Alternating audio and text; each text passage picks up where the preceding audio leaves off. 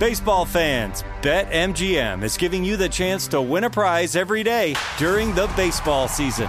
Step into the batter's box for BetMGM's Swing for the Fences free to play game. Pick an area of the strike zone and take your best swing. If you get a single, double, triple, or home run, you'll receive a prize. Smash a home run to collect a bonus bet on us. Just log into your BetMGM sports account to get started. Then visit your promotions section to access the Swing for the Fences free to play game. There's nothing more exciting than going yard with the king of sportsbooks. BetMGM and GameSense remind you to play responsibly. Must be 21 plus and present in Ohio.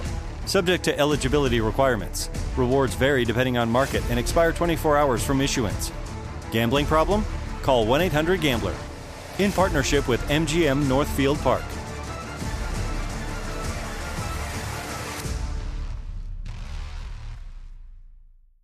If your business needs a new application, then developers will have to write code, a lot of code. If an application needs to be modernized, then you'll need time, resources, and caffeine. If that sounds daunting, then you need watsonx Code Assistant, AI designed to multiply developer productivity so you can generate code quickly. Let's create a more modern foundation for business with watsonx Code Assistant. Learn more at ibm.com/slash code assistant. IBM. Let's create. When you buy Kroger brand products, you feel like you're winning. That's because they offer proven quality at lower than low prices. In fact, we guarantee that you and your family will love how Kroger brand products taste, or you get your money back. So next time you're shopping for the family, look for delicious Kroger brand products because they'll make you all feel like you're winning. Shop now, in store, or online. Kroger, fresh for everyone. The following is a high five moment from highfivecasino.com. Welcome to Burger Yippee. Would you like a hot apple pie today? Yes, yes, yeah, I won! Woohoo! So that's a yes on the apple pie? I just went big time playing High Five Casino on my phone. Real cash prizes, free daily rewards, over 1,200 games. Yeah! So yes or no on the apple pie? Whoa! Ha! I won again! I'll take that as a yes. Drive around. Have you had your high five moment today? Only at highfivecasino.com. High Five Casino is a social casino. No purchase necessary. Void where prohibited. Play responsibly. Conditions apply. See website for details. High Five Casino. You ready to check your feelings at the door? Check it out. Check it out. This is Am I Wrighster or Am I Wrong? We're bringing you facts and only the truth. Now, Am I Wrighster or Am I Wrong? I'm George Wrighster. He's Ralph Amsden, and this is Wrighster or Wrong, the intersection where sports, business, society, and pop culture meet the truth. Absolute fire on Mondays, Wednesdays, and Fridays. Facts only. Make sure you check your feelings at the door because no BS is allowed. We keep it 100. So, uh, Robin Williams, this is the seventh anniversary of his death, and that left some things to talk about. The NCAA comes back after like 10 years and finally gives a ruling on what happened at Baylor under Art Briles. And Clay Travis goes full uh goes full Karen at a Franklin County School District meeting about mass, and his kids don't even go to school in the damn school district. And also, he wants Art Briles to get an apology. The, um, and we have an interview with Max Homa, professional golfer on the PGA Tour. You don't want to miss that. And of course, cancel a consequence and the best of social media. So, Ralph, um, uh, we, geez Louise, we will start though with Robin Williams. We're recording, right? Yes. Oh wait, no. You want us? We're live. Yeah. Ah, what up, everybody? so, uh, I, I just had a, I, I had a, what I thought was a correction, but I can't find, I can't find it because we brought up Clay Travis, and I think his kids might actually be Williamson County Public School kids, but I don't, I don't know that for a fact. But I guess we'll cover that when we get to it. Yeah. Okay. Okay. So we will start though with um oh with Robin Williams. Robin Williams had it's the seventh anniversary of his death, it brought up many topics about mental health and wellness and how people handle things and all of that. Where are what are you remembering today on the seventh anniversary? I loved uh, Robin Williams as a kid during the 90s, so it was really hard to not be a huge Robin Williams fan. It was probably every single year that he was dropping a major family friendly movie. And then as I got older, uh, I was allowed to watch some of the PG 13 stuff that he was doing, which I thought was fantastic. Um, he was just great, man. It, it, it, th- throughout the '90s, he was such a powerhouse as a comedic performer, and then he did some really cool stuff when he moved to drama, which then would turn you on to the stuff that he was doing. Um, if you would go back and watch his stand-up or the Nick at Night stuff with Mork and Mindy, like just everything. Like Robin Williams is the best. I think if you were if you were coming of age in the '90s, Robin Williams is the best. Now, what I don't know and you have to tell me, George, is that just like a, a light a light skinned kid thing? Was Robin Williams uh, uh, big in in the black community? Mm, ish. I, I, remember the first time that I saw Robin Williams like do actual stand up. I'm, I'm I'm not talking about a movie, right? Actually right. do stand up. It was on like one of those comic you know the, the the comic telethon thing that used to always be on HBO. Yeah, yeah, yeah. What was that called? Uh, I, I forget what it was called, but but they would always have the La- com- uh, like laughing like the old '70s stuff, or are you talking like later on? Later on. Oh, yeah. like the fundraiser. I think with um, like Whoopi would do yeah. some stuff. Okay. Yeah, yeah. yeah I, I, don't remember what the name of it was, but I remember seeing him there, right? And of course, I remember his movies. You know, I saw Good Good Will Hunting, Jumanji, Aladdin, um, Mrs. Doubtfire, which is probably my favorite. Night at the Museum.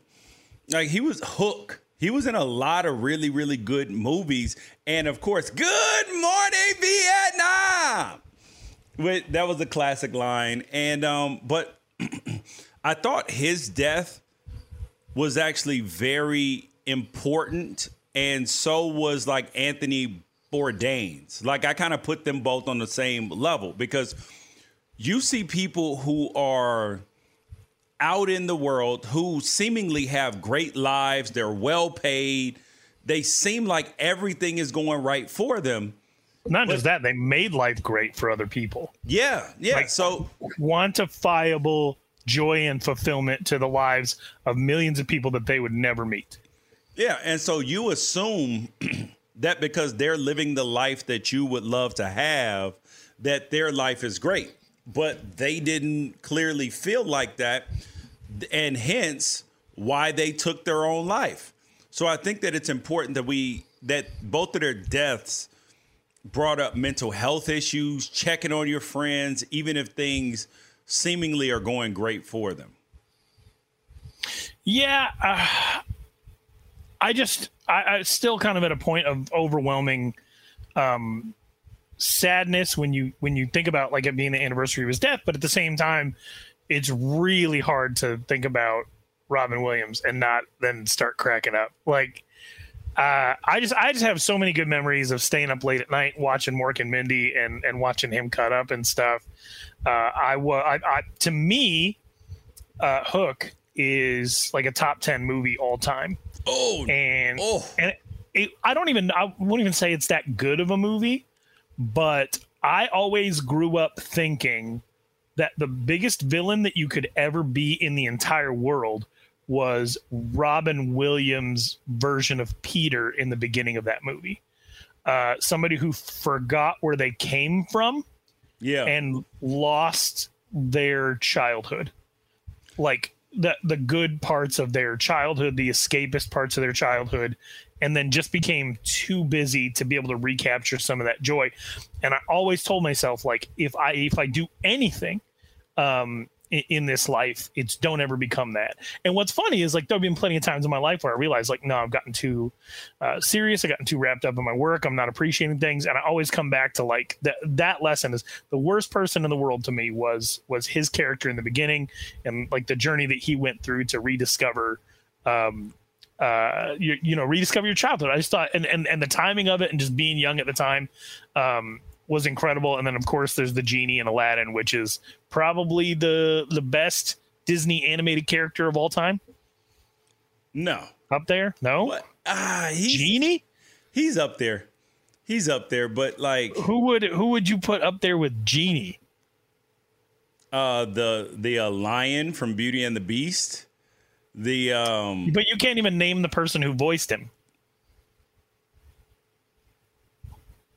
Am I supposed? Oh, hold up. Oh, wait, wait, wait, wait. Are we doing animated characters or just Disney characters? Best Disney animated characters. So Disney characters, obviously, that's like a whole nother weird. Okay. Anim- uh, see, see now, now that lets us into a whole different uh str- stratosphere in remembering what's actually a Disney movie or Pixar movie.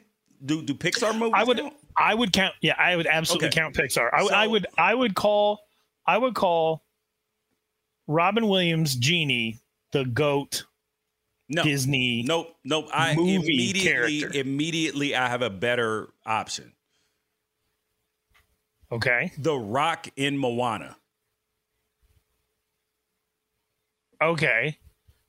You still the haven't Rock. seen Moana, so so I didn't. no no no no no. I watched it last week uh, because I went to my my my son starred uh, in a performance. Well, starred he was Tamatoa the crab, and I watched the play. I went and watched the play um, out here at, at the uh, Children's Theater in Charlotte. And he did a really good job, and it was awesome. But I was so confused the whole time; I had no idea what was going on. So I had to go home and immediately watch the movie just to get like some frame of reference for what it was I was watching on the stage. And you're right; I think it's really good. I do think it's really good, but I don't. I don't think it's better than Robin Williams and all the different characters. They like they really let Robin Williams basically do his stand up routine. Yeah.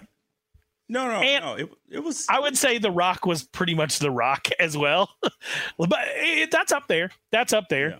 W- would you would you put uh, Genie above like Buzz and Woody and all that? Oh, Woody Woody from Toy Toy Story is pretty pretty damn good too. So I, I also I a villain. Woody is a villain, one hundred percent. What? What are, yeah. what are you talking about today? Bro, he pushed Buzz out a freaking window. he tried to kill Buzz, but then, but yeah. then he came back. He ended up a, a protagonist after. What are your favorite? What's your favorite Robin Williams uh, movie? Easy, easy. Um, okay, Mrs. Doubtfire. That's tough to beat. That's really tough to beat. And then second will be Good Will Hunting. it's not your fault. uh, okay. Um, I will say that I was a really big fan, obviously, of Hook. I just said that. Um, and then I would have to uh, throw a sleeper in there. Um, he played a gynecologist in the movie Nine Months with Hugh Grant and Julianne Moore. Yes, I remember that. I think he was only in the movie for like 10 minutes, but uh, that movie was funny when I was a kid, and it was even funnier after I had had kids. Imagining being in that situation with a doctor who had only ever like delivered animal babies. yeah, having to deliver your. oh God. Yep. But Mrs. Mrs. Doubtfire's up there. I'm going to say something that you're uh, that I've told you before, but I don't think you actually realize the ramifications of it. Okay. If a movie was made for adults before 1994, I haven't seen it. Like there's a 99.9% chance that I haven't seen it, which means I have not seen Good Morning Vietnam. Have you seen Mrs. Doubtfire? I absolutely have seen Mrs. Doubtfire. Yeah, okay, but I wouldn't was, say that that, was out in 1993. But I would say that's a family movie, right? Like, eh, like that's kind of a. It was kind of like a you watch it with your family. It wasn't necessarily okay. for. Like I wouldn't say that Good Morning Vietnam was a family movie. No, um, no, absolutely not. It was not a family movie but you know me, I'm a literature major, right? Yeah. I love Robin Williams. I have never seen Dead Poet Society. like oh, the Oh Captain, My Cat. That's that movie, right? Standing on the desk. Yeah, we need a a, a a pod just to go over your lack of movie history for you to watch it one time. I, I need you to watch DC Cab. Okay. Um, Haven't seen it.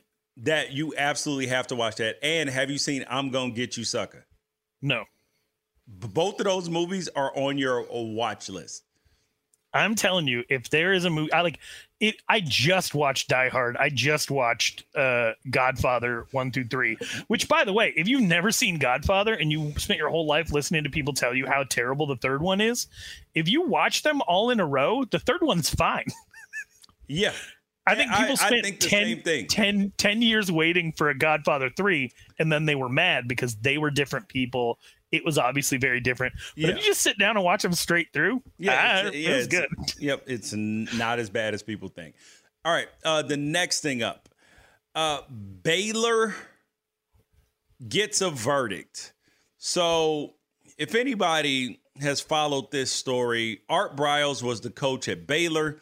He ended up getting fired, and um, and it ultimately just turned into a mess. He he was looked at as a guy who was that con- condoned sexual assault, didn't do anything about it, all of this, and um, I'll let you fill them in, Ralph. Okay, so uh, the Baylor scandal was essentially you you had a I think what a transfer player from Boise State. Yep you had Shawn Oakman, you had a few other players that were accused of, I mean, in some accounts, rape, and then in yes. some accounts, sexual assault, harassment, yeah. impropriety, stalking. Yeah, um, some of the players actually ended up who were accused were exonerated as well. Yeah, yeah, and so uh, that that's what I think is really really important to say is I, I think people probably have just accepted this narrative that everybody at Baylor is scum, which is easier to do if you've been around sports for longer than just the Baylor football scandal. Um, because of the things that Baylor was involved with on the basketball end about 10 years before that. So, um, I don't want to get I don't want to get too far back into the history of everything, but the crux of what the issue was was that there were a lot of instances school wide and then within the football program and in other sports as well where things would be reported and then not dealt with. Like and you would see like a paper trail witness testimony um, like, hey, here are the people that I talked to about this, and and then nothing was followed up with, nothing was done about it. Yeah. Um, which which everybody in in the world wants the Monday morning quarterback and say that they wouldn't ever be in that position. Um, but I guess you don't know until you know, right? Um, and and it's tough when you're a football coach because you want your team to thrive. Like there's conflicting interests there, so you just have to kind of swallow your pride and and and do the right thing and uh, it was pretty clear that they did not do the right thing in a lot of different cases. And what makes things unique about Baylor as a university is it's a religious institution, and yep. it's got a really small enrollment. Yeah, we're talking seventeen thousand people, maybe. So, see, you have parents sending their kids there who believe that their kids are getting religious instruction, probably more conservative values, stuff like that. And so to have a party culture on campus and then beyond that, one that wasn't necessarily respectful of boundaries or where assaults or rapes took place or where accusations were were flying and to not have that dealt with until it all boiled over uh, is going to look really, really bad on Baylor. And like I said, there's paper trails and stuff like that that the coaches didn't always do what they were supposed to. Here, here is the biggest issue with this, and people who are now caping for Art Briles is this. His lawyer put out a statement that said that that um his client Art Briles has been completely exonerated and cleared of all NCAA allegations alleged against him.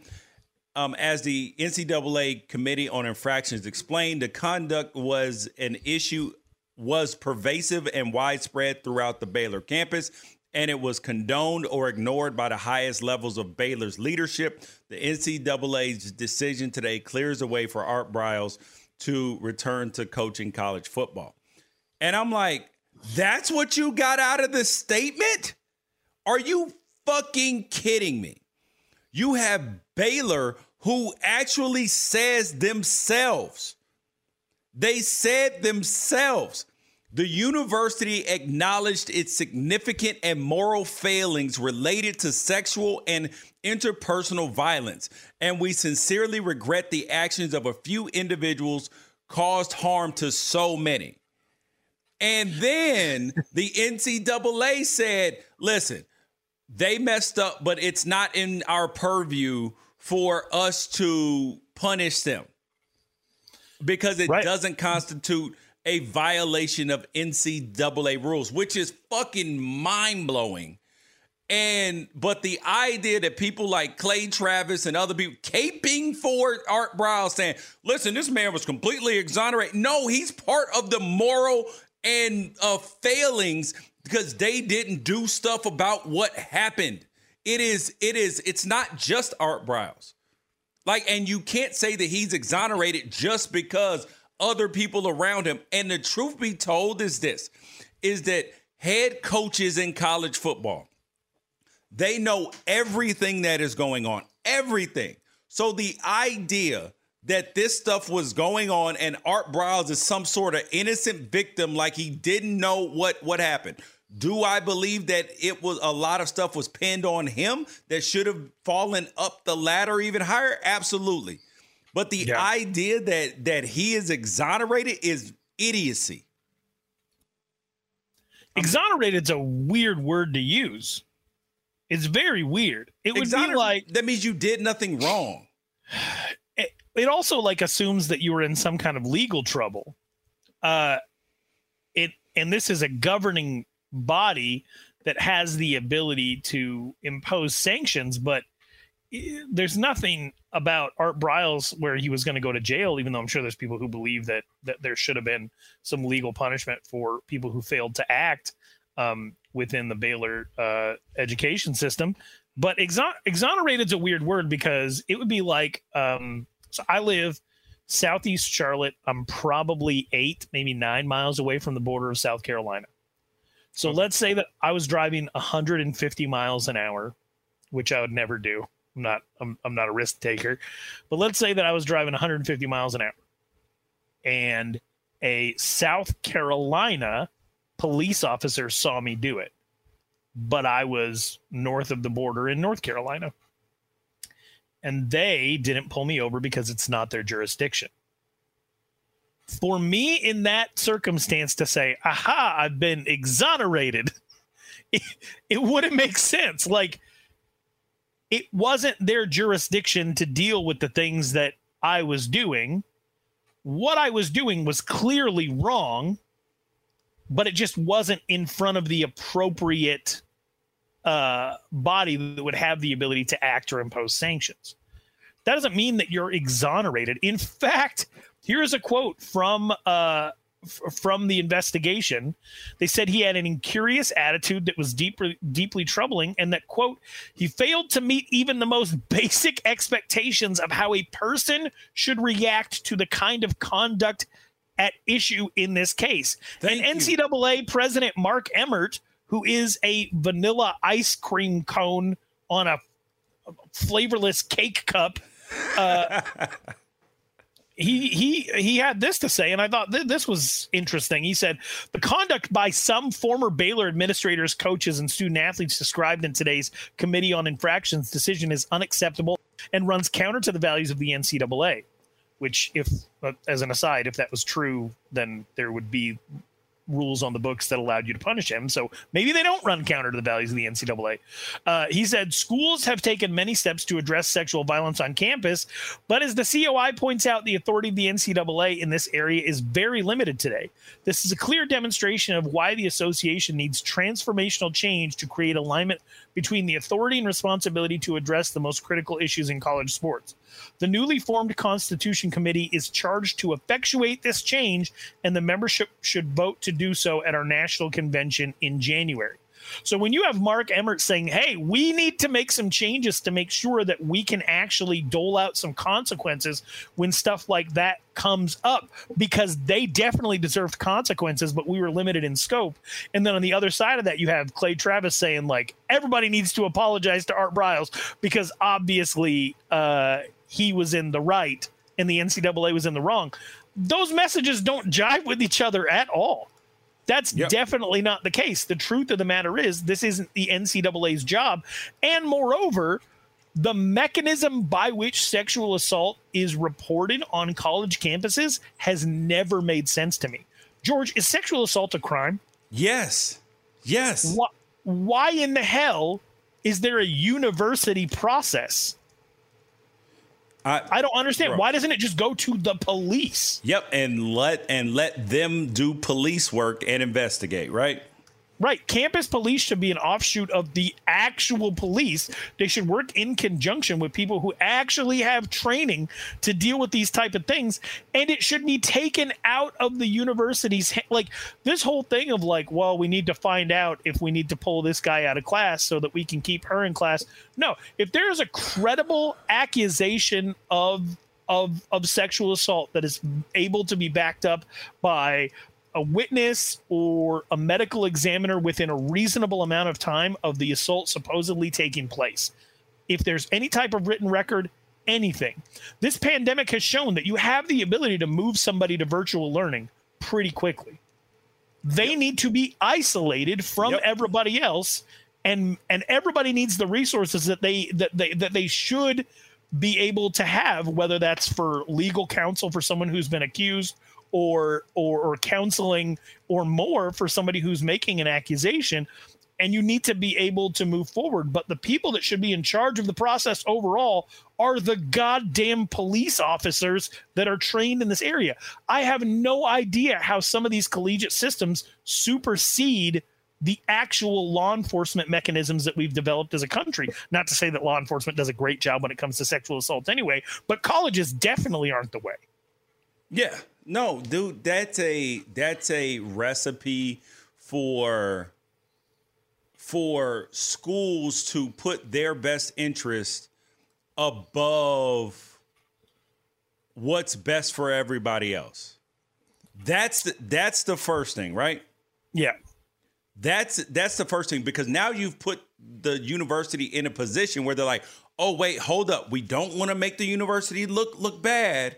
We don't want to hurt our sports teams. We don't, and th- that's why a kid can get murdered on by somebody potentially on your basketball team, and then and then it gets covered up, and then people are trying to lie about it. It's a conflict of interest. When things are crimes, they should be turned over to the police for the police to handle. In end of story. Yeah, and I will acknowledge this: when bad things happen, we as a society whether it involves us or not, tend to need some kind of recourse. So, yeah, there's a lot of situations in which head coaches of programs, administrators of schools who had absolutely nothing to do with something that happened six degrees away from them receive the ire of the public because we want our pound of flesh and we want justice when justice isn't possible because true justice would be able to go back in time and prevent things like this from happening right? So yep. a lot of undue pressure falls upon people in positions of power at the same time. That's what policies are for. That's why you put things in place to ensure that in the history of the world when these things happen that you know that there's appropriate ways uh, backed by social sciences that will help everybody involved piece back together a broken situation. Now, the NCAA did hand down some penalties for what Baylor was involved in. And when you see what the penalties are, it became very, very clear that what the NCAA looks for are improper benefits. And what they yes. were being asked to consider were improper benefits were like players being allowed to play even though they'd been accused of terrible things. Um, so he, here's what they found. The committee classified the case as a level two standard for the school and a level one standard for the former assistant director of football operations. The committee used the Division One membership approved infractions penalty guidelines to prescribe the following measures: four years of probation, a five thousand dollar fine, a reduction to 30 football official visits during the 2021-2022 academic year. We'll say if they even get to use those. Uh, a three-week ban on unofficial visits during the 2021-2022 academic year. A two-week ban on football recruiting communication. A reduction of football evaluation days by three during the fall and by 10 during the spring. And a five-year show cause uh, order for the former assistant director of football operations who no longer works in football anyway. So uh, they also have to vacate some records, but they need to present to the NCAA what those records are and determine it, when Bro. and if somebody was ineligible. Bro, so that this, is penalty. See, th- this is the actual thing that frustrates people, right? Is that you have is that you have the NCAA here. They're supposed to be the the guardrails. And going back to North Carolina and their sham classes, NCAA says, "Hey, yo, yo, yo, this amateurism thing, it's important, it's crucial." And the players are trading in education for their uh, uh, for their athletic prowess, and that's good enough. But then when they don't educate the players, oh, it's out of our hands. It's out of our hands. Sorry, we can't help you there. Oh, Baylor. Oh, right. Oh, you got you handle sexual assault. Oh, sorry, it's out of our hands. Oh, Ter- Terrelle Pryor, you paid for a tattoo? Oh, you're suspended. Nick Chubb, you signed an autograph. You're you're out. You need to pay it pay it back. Like that's the thing that drives people absolutely mad is yeah. you're like, what are you what are you here for? Yeah, and it's the thing that has Arizona State fans, LSU fans, University of Arizona fans on edge right now because they're all facing investigations of their own in which penalties uh, they're either in early stages or penalties haven't been handed out yet.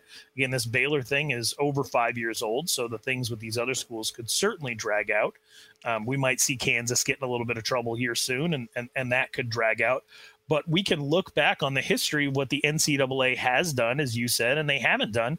And with the African American Studies courses at University of North Carolina, with one of their teaching assistants saying that she didn't even believe some of those kids had the ability to read, and and and a 143 word essay about Rosa Parks uh, that got an A minus and all that stuff that was something that the NCAA should be able to deal with because yes. again, they always say these are students, right?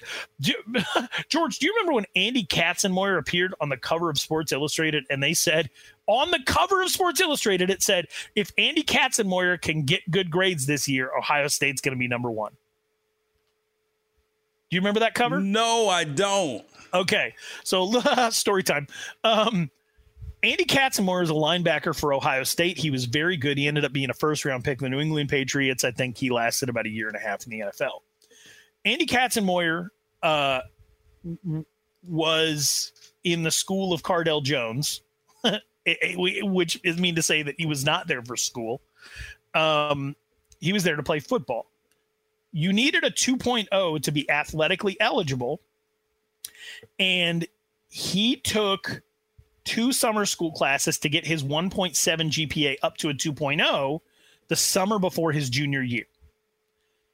I believe those classes were AIDS, like the disease. He took a class called AIDS and College, or like AIDS and You, like how AIDS can affect a college student. Yeah. And uh, like a golf class or something like that, which was taught by a TA who immediately moved to New Zealand after the class was over. He got A's in both of those. And then he had a class that he failed, have a grade changed to be like a C plus. The previous just changed his grade.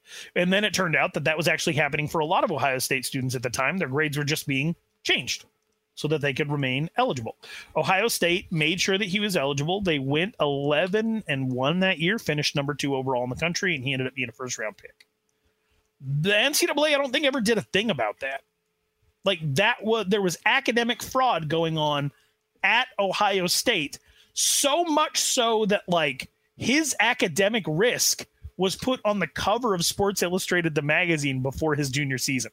Like they talked about the fact that his grades sucked on the cover of Sports Illustrated, and they were just like, "Yeah, yeah, yeah, whatever." And there's nothing the NCAA could do about it. Like, so they knew this was coming.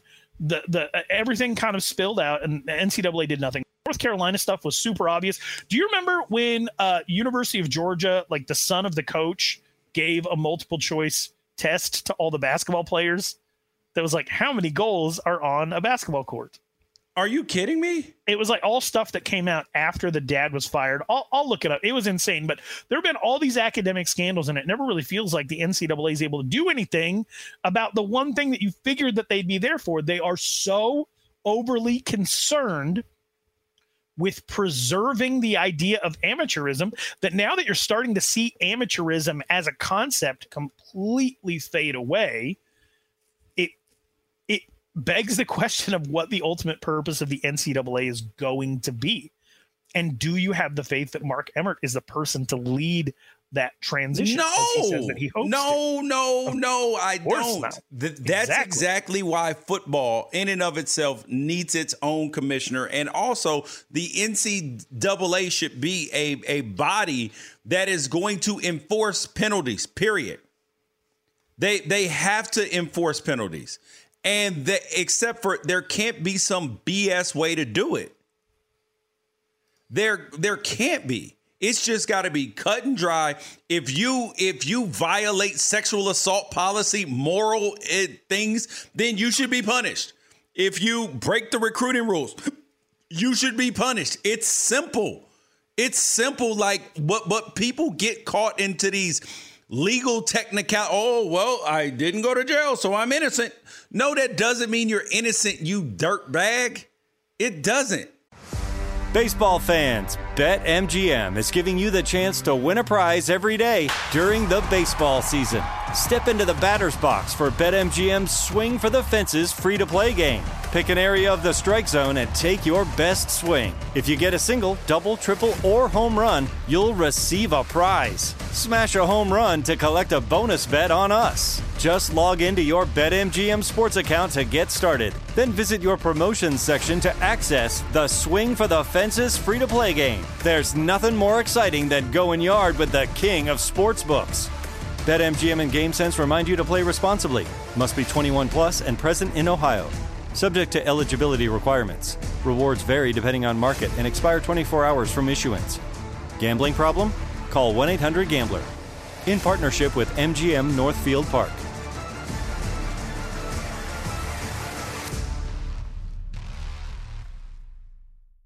When it comes to ensuring your company has top notch security practices, things can get complicated fast. Vanta automates compliance for SOC 2, ISO 27001, and more, saving you time and money.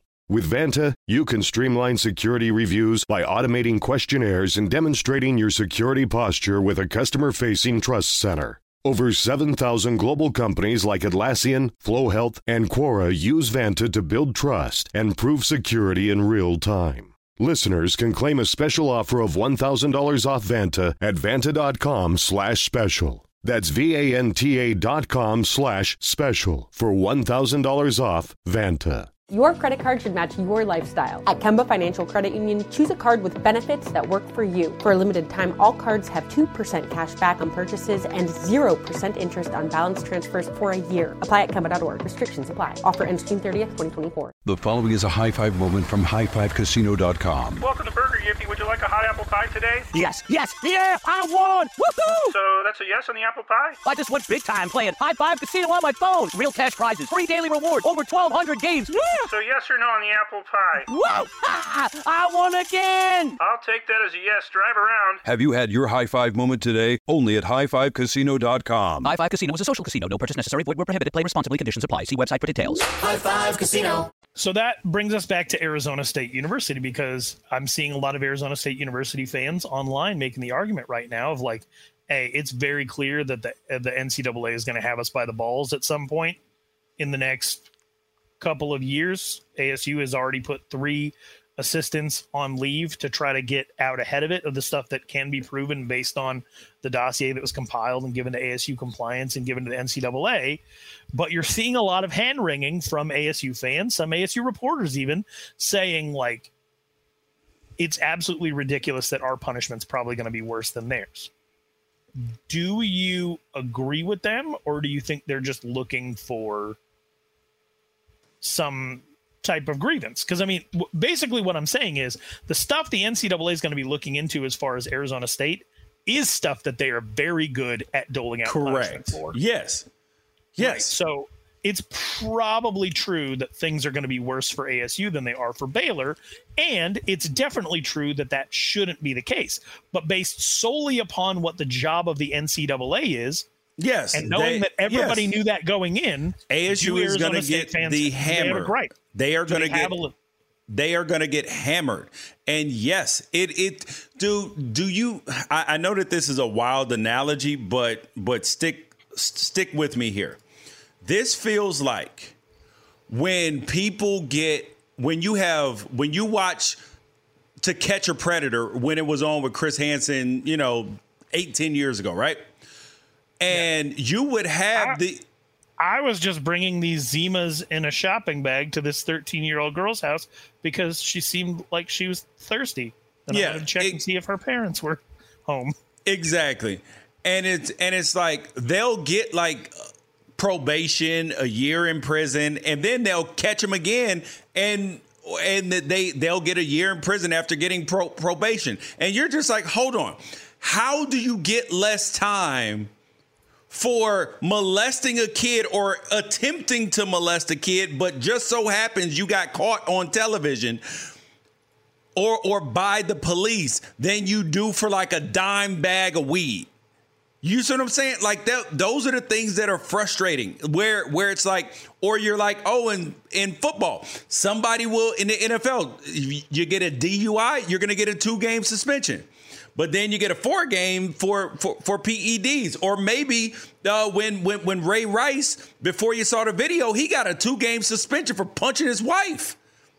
So it's like they don't match. And tho- those are the things that drive people wild is the inconsistency and the hypocrisy of punishments that seem like that they should be, you know, pretty easy to differentiate between the two. But my point is that it only drives people wild when it adversely affects them. We need people fighting on everybody's behalf for some type of equity and some type of reasonableness when it comes to these authoritative bodies. You can't just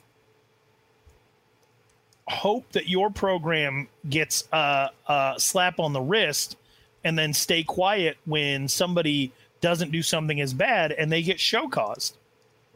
Yep. There has to be pressure for for um, this type of consistency, and I think one of the good things is that pressure was really exerted on Roger Goodell at the NFL level when it when he started to be the only guy who had authority to suspend people for as long as he wanted. You notice that that's kind of faded away um, because he put himself in a situation where people were going to be judging him on his record of being their judge. And so w- there was going to be a comparison for everything that he did. The unfortunate thing about the world that we live in is you have to hope for the best and prepare for the worst. So you almost need something in place. And I'm not advocating mandatory minimums or anything like that. Obviously, every situation is going to be a little bit different. But if somebody gets accused of sexual assault, George, there should be an eligibility freeze immediately. Like that person should be removed from the program, their eligibility put on pause so that if it's a Mm. false accusation, it doesn't ultimately take away from them any more than it's Ah. going to, any more than it's going to, right? Like it's going to hurt them, it's going to harm them in some way. But there has to be a situation where you can just put everything on pause and you're not five years down the road trying to armchair quarterback a situation that isn't even your responsibility. And that's the situation that, that Baylor's in right up- now. Bro, you just came up with the answer, Ralph. You came up with the answer. It's simple.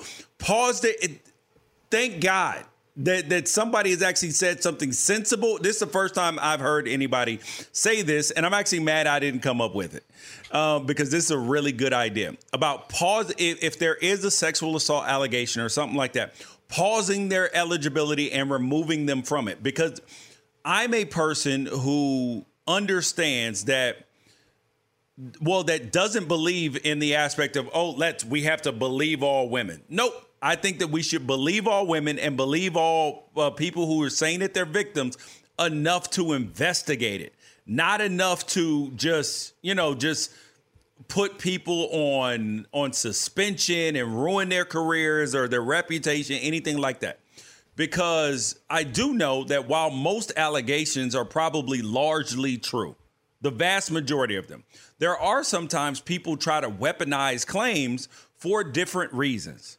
So I understand that and and it's like where people support the death penalty, but I'm like, okay, would you rather support the death penalty knowing that only 80 85% of the people that are actually on death row or even if it's 95% of death people people on death row actually did it, how about those 5% of people? which one matters more? Like somebody who's innocent, who is falsely accused because there was no DNA, somebody lied or something, what, whatever it is, and they're actually innocent. Like not just not technically guilty, but innocent.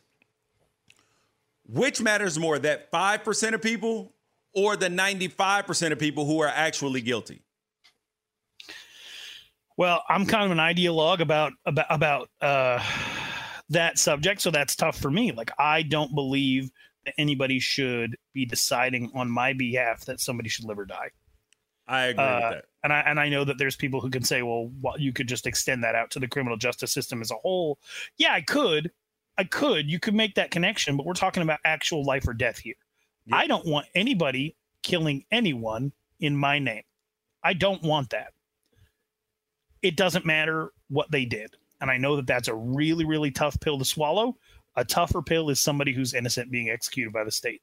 That's yes. the toughest pill for me. Yep. There is no tougher pill. And you have to you you have to be able to prioritize those things in your mind. I don't want anybody within the realm of college football or the world at large to feel unsafe, to face sexual violence, partner based abuse, bullying, um, anything the, the world's a rough place and you have to be practical about the fact that that stuff exists which means you have to have a plan in place which is why most of these universities do have a plan in place whether or not they're the best ones is the thing that we're we're in the process of trying to figure out as a society but the idea that somebody might be innocent of something that they're accused of or or the fact that they might need to go through due process or just it, maybe it came out of a place of them needing some type of help. There, there needs to be a way to just freeze things, right? Like if yep. somebody needs, uh, if somebody needs a mental health break, if somebody's been um, accused of a crime, like you need to be able to remove yourself from the situation, not have tuition bills come due, not have loans default, not have things cut off. There just needs to be a way to separate you out put things on pause and look the the fact of the matter is there might not be a spot for you when things come off pause but at least you'll have something intact to be able to take elsewhere once you have uh, gone through the proper channels the victim has received justice you've been exonerated any of those things. At some point we got to get to a place as a society where we understand that the entire point of any justice system or any adjudication or anything like that is to get the best possible benefit for everybody involved, which includes the rehabilitation of people who participate in criminal activity. And people might look at me and say, like, well, that can't be a thing when it comes to sexual assault. Maybe not. Maybe not. But you still have to be God. able to repair. Yep. You people. are 100%. You, you have to. Yep. Like, what is the point of being alive if we can't get better or do better? I see stuff like this on on online all the time of like, you know, somebody's accused of some type of crime and the first eight Facebook comments are light them up, electric chair. And I mean, that was society for like the first 1800 years and it sucked.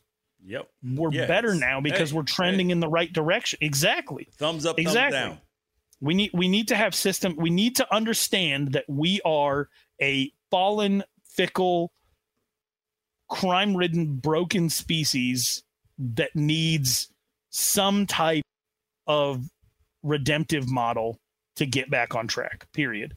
And, and I don't know. This is going to sound like I'm I'm trying to make a case for like let's let people who committed sexual assault play football. That's not what I'm saying at all. That's Yep. furthest thing from what I'm saying.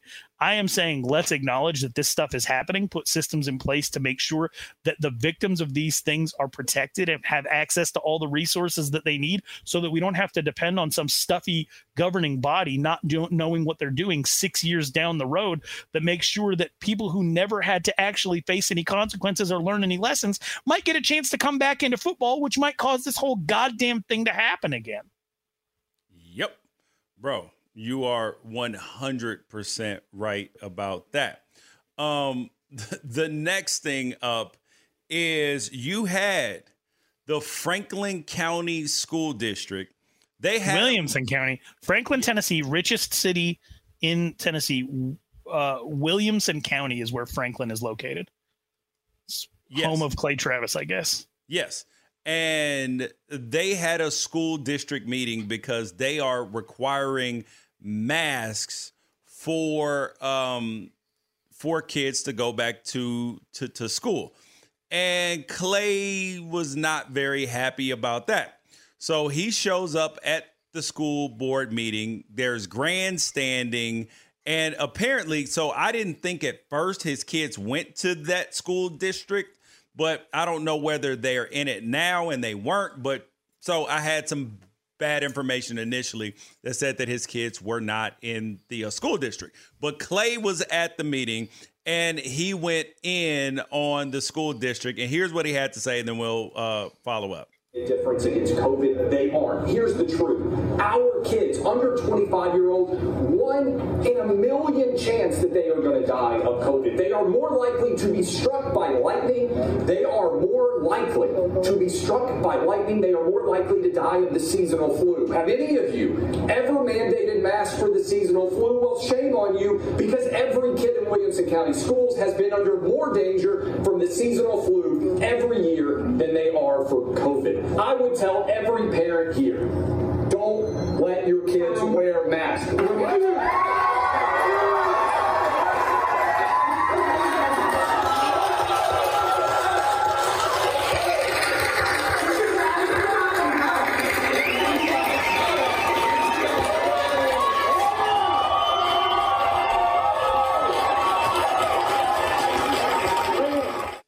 So Clay did that for a cheering section, clearly, because he's like, "Don't let your kid wear wear masks." What? Do you realize the stupidity of that? Like, and then they will say that, "Oh, well, well, masks aren't proven to help prevent COVID." What? What are you talking about? There's a reason why doctors, when you go to a hospital, why they wear masks because masks work. Well, George, what if they're wearing cloth masks? Or you shouldn't be wearing a cloth mask, unless, especially unless you have or a homemade mask, unless you have a filter in it. Like, period. Like it's the, the documentation is there. This whole do your own research. Uh, and what the hell is your own research? Watching YouTube videos or reading articles from non-experts or discredited doctors? Like what? What? Like, and I'm a person who mistrusts vaccines. And but the idea that we don't trust science and trust scientists is idiocy. Think about how you look at people who say the earth is flat. That's the way you should be looking at people that say masks masks don't work. Yes, they do. There's a reason why people why it there's a reason why people uh if they go around uh harsh chemicals painters they wear masks they if it, it they stop things it's the truth are they 100% effective no and truth be told the reason why a lot of times even in places where there are mask mandates people still get d- diseases is because they're not using the mask all the time and they still go do other stuff. They touch stuff, wipe their face, do this. That's how it happens, people. It's not the fact that masks don't work. It's that people still they go they'll wear masks when they're in a public place and then they'll go to a private gathering with their friends or what whatever and then take the mask off and then oh shit, I guess mask mandates don't work cuz you're not wearing them all the time, fool. Right. It, it's extremely frustrating to me that as he has used COVID as a branding exercise to come up. He, he has benefited greatly, personally and professionally, from what has been for most people an incredibly devastating time to be a human being on Earth.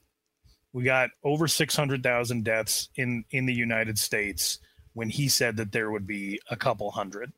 He's been wrong from the beginning, but the people who want for him to be right have allowed him to surf this wave uh, into personal and professional success. And I just want to say this it's soulless to use your kids, though they may be public school students and though you may have a voice within your county's school board. It is it is soulless to use your kid as a pawn to continue to promote yourself and further yourself on an agenda that you probably don't even believe in, to be honest. Because I think Clay Travis is smart enough to know what's fact and what's fiction, and he told a lot of lies. Clay is and super he, smart. He's fucking yeah. super smart. Like I believe, not, yeah. I've known him since 2015. We did a show together, and and people have called him all types types of names, and I defended Clay for a long time. Like there is no like I do not believe that Clay believes some of the things that he says. It is well uh, again the stuff that he said is objectively false. He said that there are no studies that prove the efficacy of masks. There are literally dozens of studies that that go into what masks work, where they work, what kind of masks, as well as what effect masks have on your level of oxygen and overall health. Dozens. It's the first thing that pops up on the CDC website when you Google, are there studies that show whether or not masks you, work? You and you can go through CDC, all of those studies yourself. Ralph, Ralph, you can't trust the CDC. Do your own research, please. That, but that's the issue. They weren't. It's not like the CDC did those goddamn studies. They are giving you the links to go and do that research. And research is the dumbest term in the history of the world because actual research includes a hypothesis and a control group and time and conducting the experiment yourself. Reading what somebody else did is not research. It's not research, but if you want to read about the research that other people did, the CDC has compiled places that you can, just like Wikipedia, where you can go away from the CDC website and learn more about these studies. They have shown that there is a decrease in the spread of COVID within households where a family member has COVID if you are even wearing that cloth mask that that that people say doesn't work at all. And they get into the percentages and and again, it's not like scientists have had much else to do the last 2 years other than focus all their time and energy on trying to figure out how to end this pandemic. This is their time. Like they're doing the work. It's out there for you to go and find. So he he lied about that. He said that it's more likely that you you, you would die by a lightning strike than die of COVID. Here's the thing about lightning strikes. They're not uncommon. Over the course of your lifetime, you have a 1 in 15,000 chance of getting struck by lightning. That's actually like a pretty good chance of getting struck by lightning also lightning is random and it's not contagious. And so it's this thing that people use to try to buttress their argument. But what's stupid is if you actually look at lightning strikes within a given year it's a 1 in 1.2 million chance. And the odds of dying from covid if you are 1 to 17 years old are a lot higher than that. So that was also a lie. The flu george he said that you have better odds of dying from the flu. Well, well, no, if if you're if you're if you're a kid, he was saying a kid. Right, and he's fucking wrong. Yep. He's wrong. COVID has killed 354. This is up till August 7th, and unfortunately, a few people under the age of 17 have died in the last few days. So the data is not updated, but it's closer to 360 now. There have been around 360 people who were not legally adults in the United States of America who have died from COVID related issues since January 1st, 2020. Do you know how many people died of, uh, of the flu in that same time span? How long? How many? Half of that. The only age group, the only age group of kids in which more kids have died with the flu than complications from COVID is one to four years old. He's at a school board meeting, which he's means he's talking about school age kids, which means he's talking about kids who are five to 14 years old, right? Okay. For the most part. You have high Yes. school as well. 121 up and through through August 7th of this year have died with COVID related comp- complications as well as a few more including two in Memphis in the last week which is in Tennessee 79 of the flu and I understand that people say well then you just can't trust that data well then what would make you trust something that comes out of his mouth how is he any different this is ridiculous Because he he's told getting his several data lies somewhere as well, which is the same places that they're saying don't listen to. It eh, it's it's Right. and they're supposed to be the Freedom Brigade, George. It's supposed to be the Freedom Brigade. He turns around to the crowd, plays to the crowd, and says, I wouldn't let your kids wear masks at all. What happened to be able to fucking choose? To choose. So it, it's the exact opposite. He's like, I wouldn't let him wear wear a mask. Why not? If people want to, if the, if this is the Freedom Brigade, brigade, people should be allowed to do that. And the other thing that is so insanely stupid is that the kids are wearing masks. That way, they have a lesser chance of getting COVID. Not so they don't die. It's so their parents don't die, their grandparents don't die, and other people don't die. I mean, what is the? It's oh my god! It's Right. mind-numbingly stupid. And a school building isn't Lord of the Flies. It's not just children present, right? You, you have teachers, you have administrators, you have sanitation staff, you have the lunch ladies, you've got the bus drivers. It's not like it's just a building full of kids. And so, if we were talking about just a building full of kids who don't really face the same adverse effects as adults pre Delta variant, there's stuff that we don't know about the Delta variant that we're learning at this point in time. Look, the fear mongering is real. I've not watched CNN, MSNBC, Fox News. I have not watched a news channel in two years, and I am better off for it. I try to go to reputable online sources and read so that I'm not exposing myself to the emotion of the moment. There are people who are overly afraid. There have been overreactions. But for me, and for everybody, it's personal. But for me, I, I had a kid on an ECMO machine. An ECMO machine is heart and lung bypass. My daughter at 13 days old stopped breathing. She was dead. She was dead. She had to be resuscitated. She was put on an ECMO machine to keep her alive. So, if any parent out there wants to know what it's like to have a child on life support because of respiratory and heart issues, the same shit that COVID can cause, get at me. Let's talk. Let's talk about it because I'm not about that fear stuff. But I will say, like, it's a strange and sobering thought to know that if my family went through the medical issues that we went through in 2015 right now during this pandemic, there wouldn't be an ECMO machine to save my kid's life. There's other medical issues going on where the resources and everything are being taken up by the stuff that's going on. Being a parent is very hard. It is incredibly hard. You want the best for your kid, and then you kick them out the door and you send them uh, around a bunch of other adults and a bunch of other kids where they have to exist in this uh, community bubble and you hope that they'll reinforce your values. But the, the people in those situations are trying to do a public good. They're trying to do the least amount of harm and the most amount of good for the most amount of people. They're, your kids are not as important to them as they are to you. So you do have to lobby and i understand the purpose of school board meetings and i fully understand parents who don't believe that masks are in their kids' best interest. I want my teachers, my kids' teachers, to see their face. I want my kids to be able to look at the faces of the other kids in class, and I think my kids learn better when they be able to see their teacher's face. That's optimum nobody is arguing whether or not that that should be the thing. And there are issues with masks. There's kids with claustrophobia. There's kids with anxiety. There's kids like me with glasses that fog up, which is going to cause them to touch their face a million more times, which could actually increase their uh, uh, possible exposure to COVID. But the issue is school boards while they have sympathy for those things, are trying to do the most good for the most amount of people and the least harm for the most amount of people. So you have some school boards that are still allowed by their states where it didn't get banned by the governor, like in Arizona and Florida. You have some states that are trying. They're trying. They're well intentioned. They don't deserve stuff like Clay Travis going there to build his brand. They don't deserve to have fights out in the parking lot and people getting their lives threatened.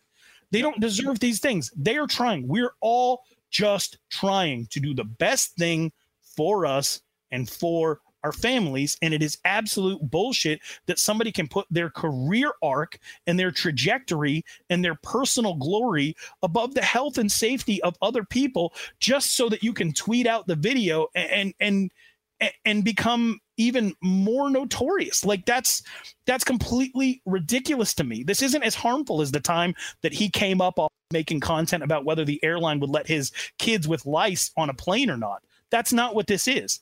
This is him encouraging people to defy a school board who is trying to save lives because they don't have all the answers. Yep. That's counterproductive. And I, am not trying to be one of the people who's fear mongering. I'm not even trying to say that masks are the right thing to do. I'm saying that what Clay Travis is doing is it's unconscionable, man. And the fact that he's rewarded for it is ridiculous. Yep, it's grifting, dude. It's 100% grifting, and using your kid for it is shameful, like you said. Baseball fans, BetMGM is giving you the chance to win a prize every day during the baseball season.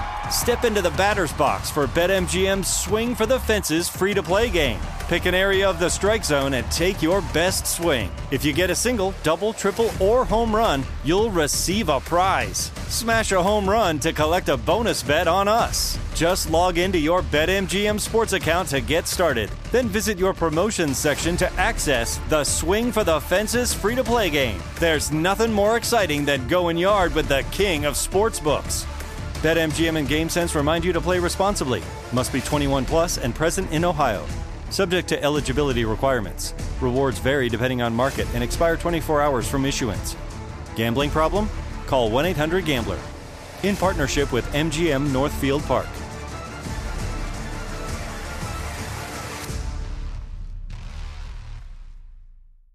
Your credit card should match your lifestyle. At Kemba Financial Credit Union, choose a card with benefits that work for you. For a limited time, all cards have 2% cash back on purchases and 0% interest on balance transfers for a year. Apply at Kemba.org. Restrictions apply. Offer ends June 30th, 2024. What if AI could help your business deliver mission critical outcomes with speed? With IBM Consulting, your business can design, build, and scale trusted AI using watsonx and modernize the way you work to accelerate real impact. Let's create AI that transforms your business. Learn more at ibm.com/consulting. IBM. Let's create. High Five Casino. High Five Casino is a social casino with real prizes and big Vegas hits at highfivecasino.com. The hottest games right from Vegas, and all winnings go straight to your bank account. Hundreds of exclusive games, free daily rewards, and come back to get free coins every four hours. Only at highfivecasino.com. High Five Casino is a social casino. No purchase necessary. Void where prohibited. Play responsibly. Terms and conditions apply. See website for details at high the number five casino.com. High Five Casino. All right. Uh, the next thing up, we had I had the opportunity to interview Max Homa the other day, PGA golfer from the Valley, and here is what that sounded like. And now we're joined on the nightcap by Max Homa, professional PGA Tour golfer. Max, thanks for coming on the show. Yeah, thanks for having me. Appreciate it. First of all, I want to give you a shout out, man. When I, I, I saw that you are a, uh, Santa Clarita Valley guy, um, I went to Sylmar High School, which is right down oh. down the oh. street. So you know, so I got got to give prop, props to you, you know Valley legends and Valley adjacent legends. Hey, that's awesome. Yeah, we're a little Rockwell exit for you down that way. I've, I've I've been down there down there quite often. That's a small world. Yep, and Pac-12 guy as well, man. So uh, you are winning on all le- levels of life right now. Thank you. Feels good. yeah, and I, I want to uh, dive back to first thing um, is your your victory this year was at the Genesis Invitational, and you actually came back to win that one. What was that Sunday like to be to be behind and then have a comeback victory in such a big event? Yeah, it was awesome, man. Obviously, being from from that area, as you as you referenced, uh, felt you know even more important. Uh, it was a long day. We had to finish uh, up the third round in the morning, so I think I got up at like three three thirty. So it was kind of just a, a mental grind all day. But yeah, just slowly, I was just chipping away. Um, Sam Burns had a big lead. Uh, I just kind of kept playing steady golf uh, and just kind of was waiting waiting to see if I could get a little uh, little little opening there, and, and he gave me a little one. And uh, you know, I just I played really solid golf all day, uh, probably best round of my life. So um, just one of those things where I stayed really really patient and trusted what I was doing, and and just wanted to see what would happen at the end of end of that Sunday. And unfortunately, you know, it went in my favor. Yeah, you have been on the tour for a couple years, and you have two career victories now. What is it like to to be on top of that podium and get a and get a win and and and especially because 2020 was a pan, pandemic year and then to come back and start off 2021 early with a win. Yeah you know golf golf's tough man. Like in, in most other sports you could have a terrible day if you're on a basketball team and you guys could still win. You could have an awful day playing baseball you could still win. But in golf uh, you win almost never. Even the best player of all time, Tiger Woods, still barely, you know, barely won in percentage down many times he, he cheated up. So it's a, it's a tough game in that. So anytime you win is just pure elation, uh, especially when you start the year with it. You know, it just makes it like you mentioned. 2020 was a wild year for everybody. So to get 2021 off to a a hot start felt really cool. Um, but yeah, just winning winning in golf is just is so rare that when it happens, it just really it, it, overtakes you with how how exciting it is. And the the win this year was probably had to be weird because it was during the Genesis Open, and that's when Tiger Woods had had his crash. And yeah, it was the next and, day. Yeah, yeah. So how how was that kind of you know understanding like that that you had the win and everybody looked up to Tiger and you know having something like like that kind of almost overshadow a moment that was so big for you personally. Oh yeah no it was it was crazy. Um obviously i was super glad to to hear that he was all right. I remember yeah the, i got that was the first time i got to really like talk to him for an extended period of time and he was so kind and, and awesome. And then the next day hearing the news was just crazy to think you know that i just seen him the day before you know not somebody that i like i said i talk to very often so it just felt it was so bizarre. But um, yeah, I think we're all just like really stoked that he seems to be doing okay. I saw pictures of him last week uh, on crutches. Seems to be moving around all right. Um, you know, I know he's he's probably bored, but it's just pretty cool that at least he's going to get some time with the family, time to just rest up. And you know, he's done so much for the game of golf, uh, and so much for so many of the players out there that uh, you know we were just sigh of relief when we knew that he was uh, he was going to be all right. Yeah, and you guys, this interview is brought to you guys by Gillette, and you're doing work with with them with club with the club with the 72 club. Can you tell us about that? Yeah, so it's awesome. So the their 72 Club is, is kind of in line with their uh, 72 hour uh, long lasting deodorant, which is awesome. But they're doing a, a, lot of cool stuff in the golf space. They have this thing called the Next Gen Golf City Tour, which is uh, providing uh, golf tournaments for you know just a common golfer that go out there and and and you know try and see where their game stacks up to try to shoot 72 uh, strive for for greatness, you know, and, and keep pushing along. Uh, they have a, a tournaments all over the country. They have a, a tour championship at the end of the year, uh, Whistling Straits. So, um, you know, I'm really really honored to partner with a, a big company like Gillette that wants to further kind of push the game and, and grow the game. Uh, you know, that I love and, and that I play. So I'm, I'm really stoked to be a part of it. And you know, first and foremost, their product works really well, so so that helps a lot. Yeah, I, I, had a chance to do um, some stuff with, with them a couple years ago, uh, and, and, they were a good company to work with. Um, yeah. I, I, wanted to, I wanted to go back to a to a tweet that you put out in 2019. And this was after you won the Wells Fargo Championship. It was your first PGA Tour victory. And you tweeted that you just realized I just realized I missed the Game of Thrones tonight. Please don't ruin it for me. But if you do, I honestly don't care because I just won and life couldn't be better. Team uh, Arya. Um, what was what was that day day like and did you get any spoilers? I got a lot of spoilers, but it was all right because, like I said, I didn't care. But yeah, it was funny. It was like you know, your your whole life, as, as all of us, I guess, know, or many of us know, you get wrapped up in these TV shows or whatever, even like sports moments. You realize, you know, every Sunday that's what I would do. The the day, would watch the new episode and realize that because you know we we had actually won, uh, we were we were too busy. Uh, but yeah, it was just funny. It's just. uh it, was it was uh it was just a cool moment you know uh, it's like our little uh world stopped for for a bit uh, and we got to just celebrate and enjoy and whatever whatever there was pretty much nothing at that point that could have could have made us upset so even if okay. i got a the, uh, episode of the game of thrones spoiled i'd, I'd be all right speaking speaking of that sounds sounds like you were a, uh, a game of thrones fan i am uh, well, a lot of people were upset with the ending of Game Game of Thrones. What was your thoughts on the last season? Oh, it was awful. I it ruined it for me. I like I'm no longer a Game of Thrones fan. I felt like they mailed it in, and oh. I just like I was so excited, and I I just felt so let down that it's been it's just been a bummer. I would tell people, you know, it was one of my favorite shows I've ever seen going into that last season, and then it just ended it just i mean they, they, just i just didn't i didn't i didn't like the effort. Yeah it was it was weird right? Is that so so we waited two years for the last season and they were talking about how much money they put into every episode. All all of that you're just like this is what we got to end the show? Like it, it was a starbucks cup in one of the scenes. Oh my God. That's god. just lazy. Yeah what do you how would you have ended the show?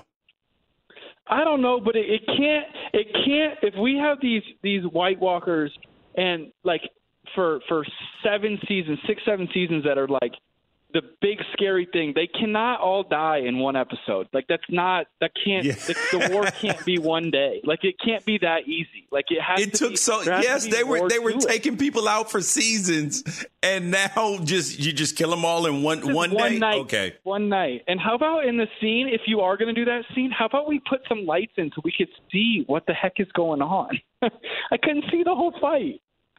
Yeah, uh, you you are 100% right. Um, you guys, we're on with Max Homa, a professional golfer on the PGA Tour. And um, you are a huge Dodgers and Lakers fan like like I am. Are are you happy with the geriatric team that is representing our Lakers? I am. I'm super excited because you, you know 30 35 is the new 25 in the NBA. Well, yeah, no, I'm excited too because it's good because they'll be going to bed early. Uh, they're not going to be going out too much. they're going to be all right, you know. No, it'll be fun, man. It's. I mean, I love Carmelo Anthony. Uh, Westbrook's going to be cool having him back in LA. Um, I think it'll be it'll be good. It's been a very odd. This has been a very odd uh, free agency period. Uh, I am sad to see Alex Caruso go. Um, yes. I'm hoping that uh, the rest of the team can fill in. You know. Yep. Um, and for the Dodgers, you got a chance to throw out the uh, opening pitch at a Dodgers game, which I would love to do, man. But it, it was it was um it reminded me of major major league. It was like just a bit outside. It, yeah, just a bit it, outside. Yeah, it was. It was, it, it was a setup pitch. People don't know. I was trying to, you know, I was trying to set him up to kind of get off the plate a little bit so I could go down and away, but they only let me throw one. So, yeah. so so if it were so, would you take your pitch a a perfectly placed 80 mile an hour fastball down the uh, pipe or one of the memorable pitching fails if you had to do it all well, over so again? That was the tough part. I'll take mine. That was the tough part. Is one of my best friends every day leading up to it would send me one of the just worst throws you've ever seen to make me nervous. I was really nervous. Like 50 cents throw, that's the worst throw anybody's ever had. So I, I kept getting that in my head. So I'll take it. I hit glove. It didn't bounce. Nobody got hurt. I felt like it was a success. yeah, it was. And you went to high school with Taylor Lautner from from Twilight, and yeah. and and and he posts pictures on, on, on Twitter with with golf clubs, and uh, I think you need to get on his level, Max. Maybe, maybe he can get, give you some lessons. Oh, maybe I didn't even know he played golf. Yeah, I haven't seen him since no. high school. Sheesh. Uh, yeah, that's cool. That's that's that's awesome. He's a really nice dude. We've had a, a lot of a lot of cool people come out of, out of Valencia High and Hart High, so that's uh, that's cool to see. Yeah, maybe maybe we'll link up sometime. No, no, no. He he. I, I was joking. He actually can't golf. He posted a picture not too long ago, uh, and he was like, "I love posting golf pictures like I'm some pro golfer when in reality I can't even swing a golf club." All right, that sounds more like it then. yeah, it, yeah, it pays to be a Twilight star. Um, it does. It does. um, I I have been watching uh, golf for uh, like T- Tiger Woods got me into watching golf regularly, and, and then I started playing, grew to love the game, and like he obviously dominated ratings for so many cultural reasons and the fact that he was so dominant and now golf doesn't necessarily have that superstar. And I've been adamant that the like that rivalries between players is actually the way to go now as opposed to you know trying to find who's the next tiger woods like the tiger will just show up but but what do you what do you think about the rivalries that have been kind of made in golf right now between players who kind of beef on the on the course and then on social media as well? Yeah, you know, uh, we're obviously we're never going to have another Tiger Woods. It's impossible. Uh, not only was he the the best, you know, player by a mile in that in that stretch of time, he was also the most interesting. He was he was had fist pumps. He was electric. Like he just had it all. So we're never going to have that again. But we do have a much more well-rounded, I feel like, tour now. We have a lot of players that are really good, a lot of players that get in the mix, and we're getting, you know, through social media and whatnot, we are getting a, you know, a couple couple beefs here and there, and I think that's great. It is a it is a sport, but it's an entertainment product. People watch it to be entertained. So when we have other storylines, I think it's good as long as you know they're organic and we're not like just contriving them all up. Then it's good. And I think right now we're in a good spot because it's okay uh, to you know have rivalries and for some fans not to like certain players and like others, you know, because that that just that just adds to the the fanfare, and I think it's awesome. Yeah. Um. So what? So when you guys are are in your off season, because the last PGA Tour event is in a few is in a few weeks with the, with the tour championship in in September 2nd. What does the off season look like for a professional golfer because like yeah you have to let your body rest but it's not a physical con- well sorry it's not a contact sport like you know basketball or football or anything like that. No, yeah, we don't. We there's not a whole lot of you know rest. Sometimes you kind of get away from the clubs just for a little bit, just for just just to kind of reset. You know, get your mind back back into uh you know regular day life, so you can kind of miss it a little bit more because it's just a long season, a long year. Uh, but yeah, we do stuff like I usually use my off season time to to work on things on my body that maybe like strength wise that I wouldn't want to do during the season because I don't want to get too sore or, or too tight. So do a little bit more uh, more of that. Um, but a lot of it is just trying to get your mind back to uh, back to square one because it can be a bit of a grind. Um, final final question for you, Max is is and th- and th- this is going to determine whether you get to stay or whether you get kicked out. I'm just letting you know this right okay, now. Deal. On your latest podcast, you said that golf in Europe is better than golf in America. Can you expand on why you said that and and what exactly that that means? Because obviously you have a lot more links golf over there and all this stuff. What's the difference? It's just the the the grass they have, the turf they have, and the weather they have makes golf more to play well. You need to do everything well over there. Now, um, it can be a pain when it's the weather's really bad. So I'm not saying that it's always the most fun, but as far as tee to green and then into the hole, the golf over there is just more dynamic. It requires way more thought. It requires more golf shots. I think in America, and I don't I don't think it's a bad thing, but in America, you know, you play the ball up in the air and you're trying to kind of trying to hit as far as you can, and um, you know, you can just keep it straight. And in in in Europe, when it's windy and then the greens are firm, you play the ball on the ground a lot more, and you need the ball to curve the you know correct amount, and you don't really get away with poorly struck golf shots. So I think all all things can be can be good, but I just find that I find that golf over there for my first trip over, I, I really started to see you know what it really re- requires from the entirety of your game from mental all the way through your bag so it's just different you know it's just a different game we play much softer greens over here uh, we play much softer fairways over here um, in, in America. Over there, it's just it's a whole, it's a almost a completely different game in a way. You need to really work the ball and control the golf ball a lot more so than you do uh, in the states. And I found that to be a lot of fun and and, and a bit harder, um, and also a little bit more more chaos to it, which is a little different than than in uh, in the United States. Oh yeah. Oh, oh, I welcome that. I, I would welcome yeah, awesome. that because I do think that and and and that was a, a, a, trick question because I enjoy European golf because I've golfed over there, and you're you're right. It is significantly harder, and it just re- requires more focus and control of the ball, which I do not have. So I was frustrated. um, I hear that. That's fair. Yeah. Um, the last thing though is you were able to partner with St. Jude and let patients from St. Jude Hospital customize a pair of shoes for you. And I watched the video that the P- PGA Tour put out, dude. I I was, you know, somebody was cutting onions o- around me.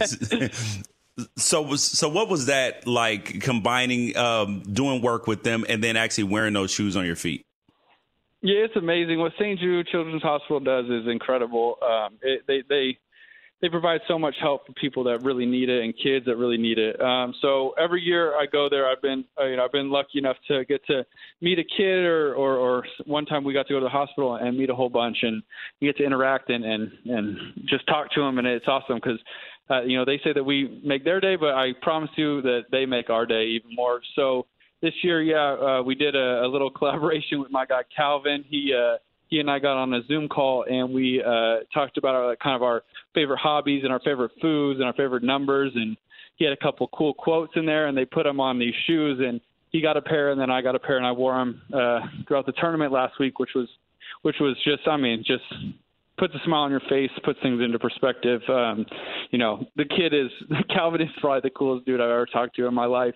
Uh, just everything he said was just so positive and fun, and and he's just a special guy. So I was really honored to get to wear some shoes that we both kind of got to put our favorite stuff on. Man, that sound man, that is excellence. You guys, he's Max Homa uh, Santa Clarita Valley legend and professional PGA Tour golfer. Max, thanks for coming on the show. Hey, thanks so much, man. Take care. Good to meet a, a fellow uh, Valley uh, Valley resident. okay, so Ralph, what did you think about the Homa interview? So the Max Homa interview is going to be on our audio. Uh, so if you got iTunes, if you got Spotify, uh, Google Podcasts, my son just got his first cell phone and it's an Android. So uh, you know I had him download the show, and uh, uh, uh, nice. so so we get we get one of those extra downloads. Um, make sure you leave a review on iTunes. We'll read it on the show. But the Max Homa interview was awesome. He is what golf needs. Period. He, you know, I am peripheral golf fan you are much more into golf than I am, but I do like good personalities. His podcast is fun. He's fun. The thing that golf needs from him is to be more consistent. Um, but just his overall sense of humor, his personality, like he he he I don't know if he could be the face of golf, but he really enhances the whole thing, makes it more relatable, makes it fun. I love that you guys connected on all those different levels. And I do have one suggestion for him. Okay. What's that? If you had to wake up at 3:30 in the morning to finish a round and you ultimately ended up winning a tournament because of it, you might want to try that on Sundays. Right. just Like to see. Yeah, yeah, to uh to uh, see if that's your actual answer. Yeah, No, I don't mean to be superstitious, but 3:30 a.m. might be his golden ticket. Hey, hey, that that's a reasonable call, dude. Very reasonable. All What'd you think uh, of him? Oh, dude, I thought he was great. I thought he was personable. I thought he understood where where he stands in the game of golf. I thought that he wasn't afraid to really challenge U.S. golf versus uh, golf in Europe, saying that golf in Europe is much more challenging and requires way more skill. I I thought that that was Uh, the flex that you dropped, though. I've golfed in Europe. Please expand on that. Uh, I've golfed in Europe. When I was over in uh, Europe, I played. I played played golf. I have not played in um, in England or in Ireland, which I do want to play in both. I played in Germany and I played in um, in Italy. God dang, Mister Worldwide. Well, and what, but but but while I was out there, I was also at military bases, speaking speaking to our servicemen and women who I love and respect very much. Even though I also support Colin Ka- Colin Kaepernick. Go figure. Um, um, just just to confuse people further, they're like, "Oh, you have to hate him." No, bro, that I'm an individual, you know. Um, but now it's time for cancel or consequence. Do we need to cancel? Cancel? Cancel? Or is there a justified consequence? Let's find out now. um, where we literally uh, see if somebody is being canceled out in the world or they're receiving consequences for their actions. And today's victim is Dennis Schroeder. Now, uh, guard for the Boston Celtics. He's getting slammed on Twitter, social media, and every other medium for turning down a four year, $84 million from the Lakers, which I heard was four years, 84 million, but it also could have been three years, 63 million. Either way, that's $21 million a year. He turned it down and, um, and now he's making $5.9 million on a one year deal. I really hope he doesn't get hurt. I really hope he doesn't get hurt. I think he's a good player.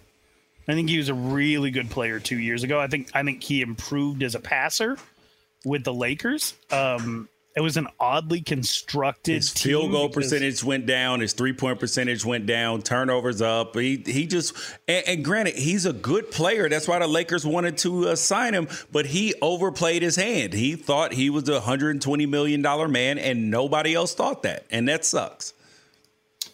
Well, the, I mean the the Lakers certainly thought that he was worth twenty million a year, and and it's the whole bird in hand thing, um, you know, which is what he's getting made fun of for. And I do see a lot of people online who are starting to push back against the fact that everyone is roasting him. And I mean, if the the Nana Schroeder memes were plentiful, uh, but I I do see people starting to push back, saying like, hey, I'm not going to feel bad for somebody who's still going to make six million dollars next year, or I'm not going to feel bad um, or or or six million dollars is nothing to laugh at. Plus, it's a one year deal, so he could still come up later. He's still really young. Like he, he you might feel like he's been around a while, but he got in the league at 20 years old. So he's he's going to be what 27 the next time he comes up for uh, for free agency at the end of this year. He might even be used as a trade chip to put him in a better situation. You just you, you never know what could happen. He didn't stop being a good basketball player. Do you think the internet went overboard yesterday in laughing at his misfortune? Oh God, yes, yes, yes. But th- these are the things though that you can expect when you are a professional athlete. It's just the facts, dude. That that people are gonna come at you hard, and you got to be okay with it. You got to have some thick skin. So Does he got to fire his agent? if if his agent is the if if his agent told him prior like like yo i don't think this is a good idea man. I think you should take it. Then no you shouldn't fire him. You you were getting sage advice. But if you did not if he was like nah i think i can do better. I think we can do do better. Then bro you drop his ass like a hot potato. Do you think this will go down in history with some of the more bungled money deals like Latrell Sprewell not signing a uh, 20 plus million dollar extension saying that he, it wasn't enough to feed his kids and then never playing basketball again and going broke or Antonio Brown having a fat contract being the highest paid receiver in the NFL and literally giving it away for no reason. Do, do you think this goes down in history with that? do you think it's its own separate category of Mm. See, if if he gets paid big time next year, no harm, no foul, right? But if he gets hurt, we're looking at like DeMarcus Cousins turning down five years, hundred and seventy million dollars from the um from the Pelicans? Kings. No, no, from the from the Kings, and then turning down two years, forty million dollars from the uh, Pelicans, and then tearing his Achilles. Yeah, yeah. I I feel like I can't comment that much about it because I'm also the same person who decided at the last minute not to put eight thousand dollars into Bitcoin in 2008, uh, which would literally be billions of dollars at this point. So I don't get to well, laugh. I'm I'm I'm happy that you did because otherwise we would not be here because you would be off the grid somewhere in Wyoming. So I'm selfishly That's glad true. that you made a bad decision bro, if I hit the lottery, you'll never hear from me ever again, and no one will. I thought I thought we were friends, Ralph. We are absolutely friends, and you can have some of the money, but that doesn't mean that anyone on this earth is going to know where I am. Baseball fans, BetMGM is giving you the chance to win a prize every day during the baseball season. Step into the batter's box for BetMGM's Swing for the Fences free to play game. Pick an area of the strike zone and take your best swing. If you get a single, double, triple, or home run, you'll receive a prize. Smash a home run to collect a bonus bet on us. Just log into your BetMGM sports account to get started. Then visit your promotions section to access the Swing for the Fences free to play game. There's nothing more exciting than going yard with the king of sportsbooks. BetMGM and GameSense remind you to play responsibly. Must be 21 plus and present in Ohio. Subject to eligibility requirements. Rewards vary depending on market and expire 24 hours from issuance. Gambling problem? Call 1 800 Gambler. In partnership with MGM Northfield Park.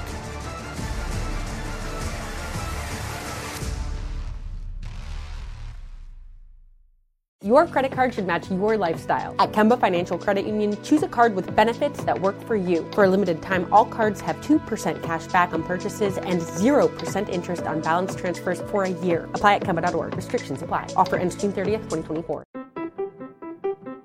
What if AI could help your business deliver mission critical outcomes with speed? With IBM Consulting, your business can design, build, and scale trusted AI using watsonx and modernize the way you work to accelerate real impact. Let's create AI that transforms your business. Learn more at ibm.com/consulting. IBM. Let's create. The following is a high five moment from highfivecasino.com. Welcome to Burger Would you like a hot apple pie today? Yes, yes, yeah, I won! Woohoo! So that's a yes on the apple pie? I just went big time playing High Five Casino on my phone. Real cash prizes, free daily rewards, over 1,200 games. Yeah! So yes or no on the apple pie? Whoa! I won again! I'll take that as a yes. Drive around. Have you had your high five moment today? Only at highfivecasino.com. High Five Casino is a social casino. No purchase necessary. Void where prohibited. Play responsibly. Conditions apply. See website for details. High Five Casino. Now, now, now, here's the best of social media. All right. Well, now it's time for the best of social media where we literally show you the best of social media. The first thing is Isaiah Thomas drops 81 points and he was emotional after it.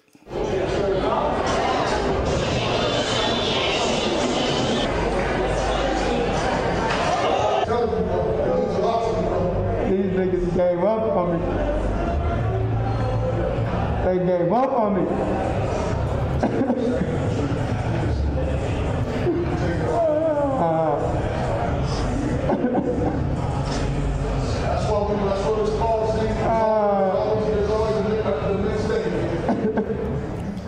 So he's saying they gave up on me and talking about the NBA. And okay, so as a player who was given up on by, um, in terms of being injured or my neck or what, whatever it is that you want to attribute it to.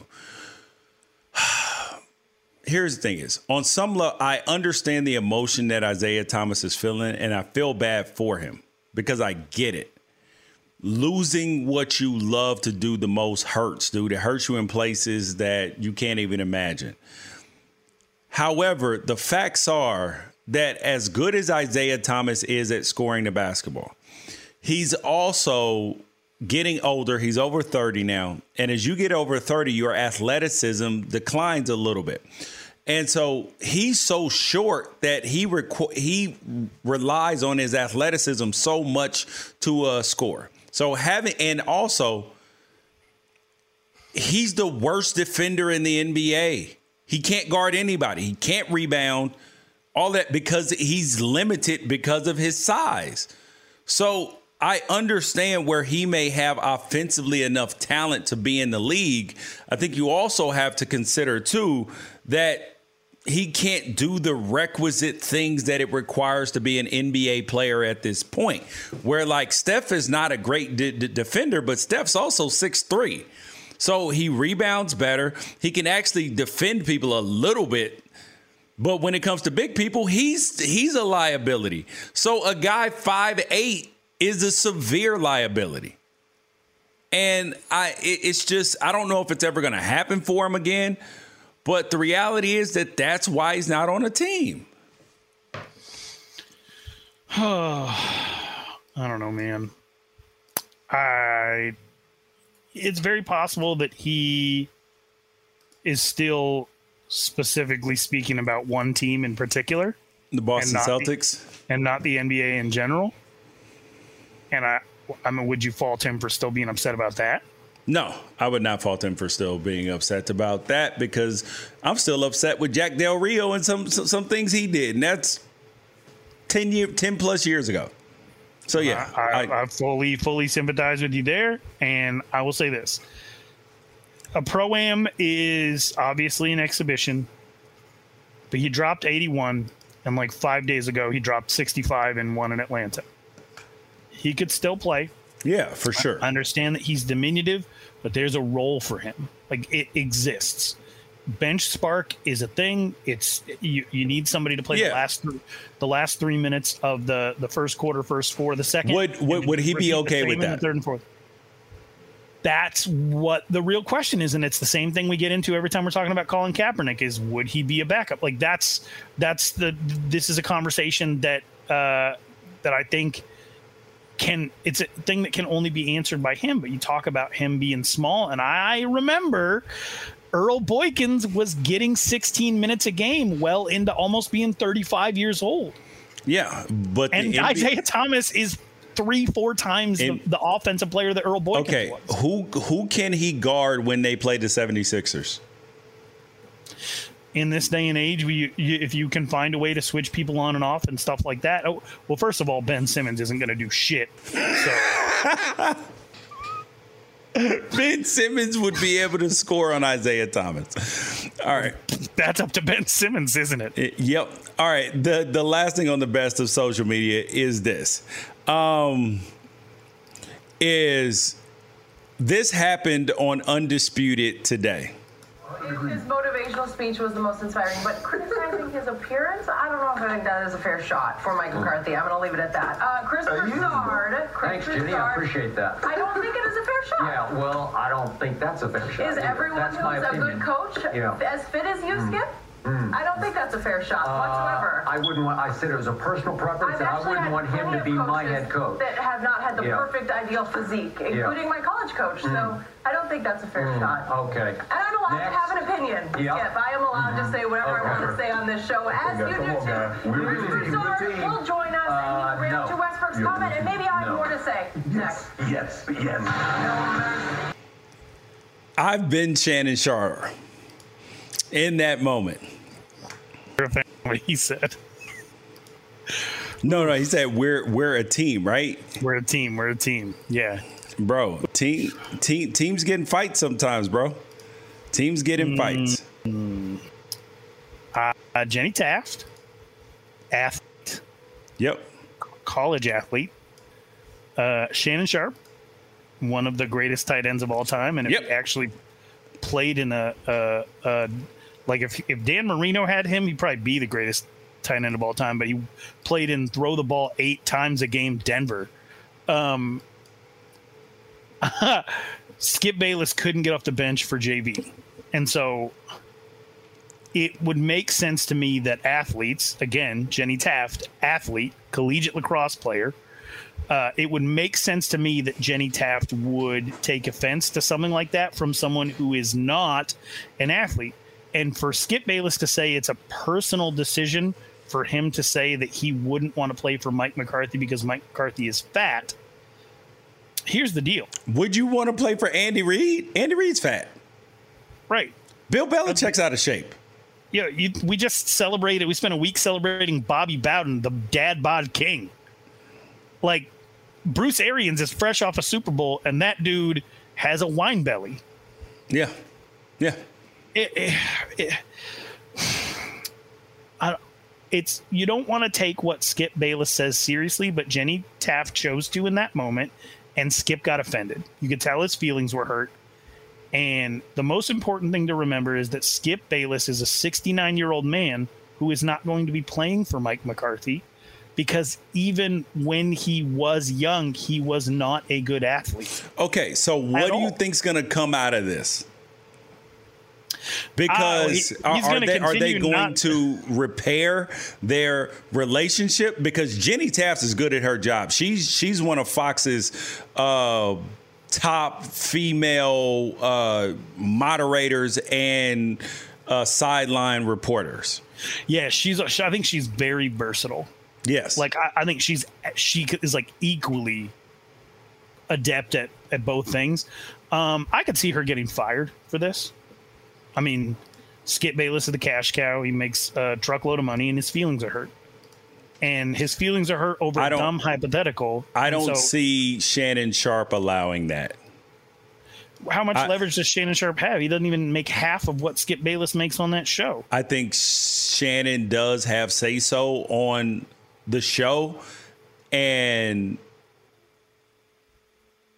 I don't see Skip even asking for her to be fired. I, dude, if, if she gets fired, it'll it'll start an outrage because what is Skip Bayless's issue with the city of Dallas and Jerry Jones in general? Because like he just called the head coach fat and said he wouldn't want to play for him because he's fat. And uh, but he and loves that- the Dallas Cowboys. They are his team. right. And the quarterback's mentally weak, and the greatest quarterback in franchise history is a closet homosexual, according to Skip Bayless. Like he has been he has been personally attacking people affiliated with this franchise for here's years. the he truth, built a dude. career off it. is that Skip is good at his job. He understands how the whole thing works. He also sometimes, when you're paid to be an opinionist and give opinions all day long, sometimes you come up with stuff that's just like because his whole stick is oh Mamba men- mentality, clutch gene, all of this stuff that he comes up with. So like you, and you have to stick with the grift like it's it's so deep that he believes it i'm telling you i've talked to people who've worked with skip they're like no skip believes the things that he says That's fine. So does the lady outside Walmart who says that uh, a, a satellite full of squirrels is going to crash into the earth. Like, it's totally fine for unreasonable people to be fooled by their own bullshit. But the issue comes in when you can't take the consequences of Boom. putting it out there on live television. You have an issue with Jenny Taft's, like pointing out that it is not a very like decent human being thing to do to equate somebody's physical shape with their ability to accomplish a job that has nothing to do with their physical shape especially an issue that women have had to face down forever and i'm really sorry for jenny taft's college lacrosse coach who took a ricochet shot there Yeah. it seemed, it seemed but uh, he's just Hey. eh, i'm Everyone says 50 anytime you criticize Skip, you're jealous. I'm not jealous of him. I just think that he has the ability to get Jenny Taft fired if he wants to, and it might happen. 50 Cent has a great line. Don't throw stones if you live in a glass house, and if you got a glass jaw, you should watch your mouth. How about don't throw stones if you don't have arms? You don't have arms. He never played. my my job my job on this show with you is not to tell you that I'm the expert on athletic accomplishments and endeavors. And if I ever do so, please knock me out. All right. you guys, that is right or wrong for today. I'm George Wrighster. He's Ralph Amsden. Peace out. Catch you guys on Friday. The following is a high five moment from highfivecasino.com. I won! Yahoo! Private, put down your phone. This is the Army. Sarge, High Five Casino is a social casino. It's on your phone, goes wherever you go. I win free spins, cash, prizes, free daily rewards, over 1,200 games. I won again. Platoon, present cell phone. High Five. High Five. Casino. Casino. Win at highfivecasino.com. High Five Casino is a social casino. No purchase necessary. Void where prohibited. Play responsibly. Conditions apply. See website for details. High Five Casino. Your credit card should match your lifestyle. At Kemba Financial Credit Union, choose a card with benefits that work for you. For a limited time, all cards have 2% cash back on purchases and 0% interest on balance transfers for a year. Apply at Kemba.org. Restrictions apply. Offer ends June 30th, 2024. You wouldn't expect to hear that we're America's third best city for beer like this one. Or home to vibes like this. And this. It might surprise you that we're top 10 for immersive art that's like, whoa. And, hmm. Not to mention, we have one of the top zoos in the country. So, can a city with the country's best pro soccer team, ranking as a top culinary destination in the world, be in your own backyard? Yes, Columbus. Plan your summer at experiencecolumbus.com/summer. At Bet365, we don't do ordinary. We believe that every sport should be epic. Every home run, every hit, every inning, every play. From the moments that are legendary to the ones that fly under the radar. See for yourself when you sign up today and get $150 in bonus bets when you bet just $5. Whatever the sport, whatever the moment, it's never ordinary at Bet365. 21 plus only must be present in Ohio. If you or someone you know has a gambling problem and wants help, call 1-800-GAMBLER. Terms and conditions apply.